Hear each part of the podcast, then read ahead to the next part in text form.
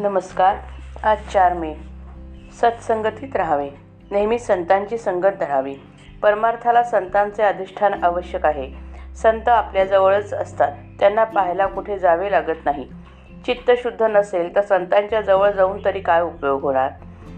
त्यांना आपण देहात पाहू नये. संत हे काही देहात नसतात. ते जे काही सांगतात त्या साधनात ते असतात. आपली विषय लालसा सोडल्याशिवाय त्यांची भेट होणे शक्य नाही. संतांकडे एखादा चोर गेला तर त्याला त्याची खरी भेट होईल का? तो ज्या हेतूने जातो त्या हेतूने त्याला फार तर तिथे चोरी करता येईल.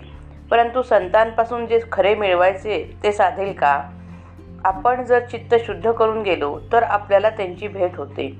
आणि भेट झाल्यावर जे त्रिभुवनातही मिळणार नाही ते ते देतात.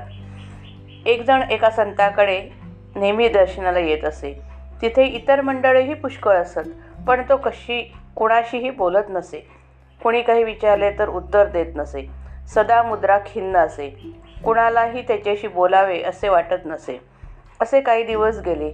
पुढे एके दिवशी ते सद्गुरू म्हणाले माझा तो वेळा कुठे आहे? तो आज का आला नाही? हे त्याने ऐकताच तो आनंदाने उड्या मारू लागला. आणि जो तिथून गेला तो पुन्हा आलाच नाही. तो कशाला येईल?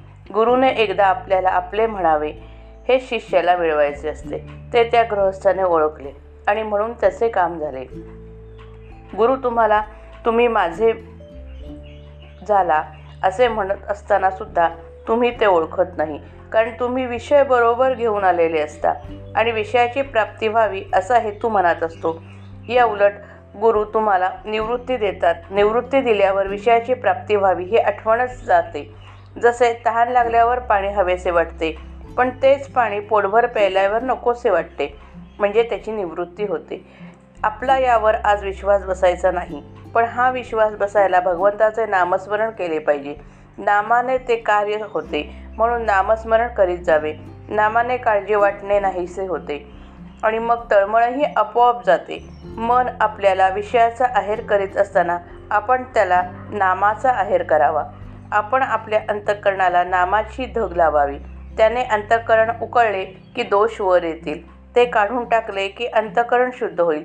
शुद्ध अंतःकरण ठेवून नाम घेतले तर भगवंताच्या कृपेचा अनुभव येईल. नामानेच अंतरंग शुद्ध बनते. नामानेच मन अंतरात प्रवेश करून स्थिर बनते.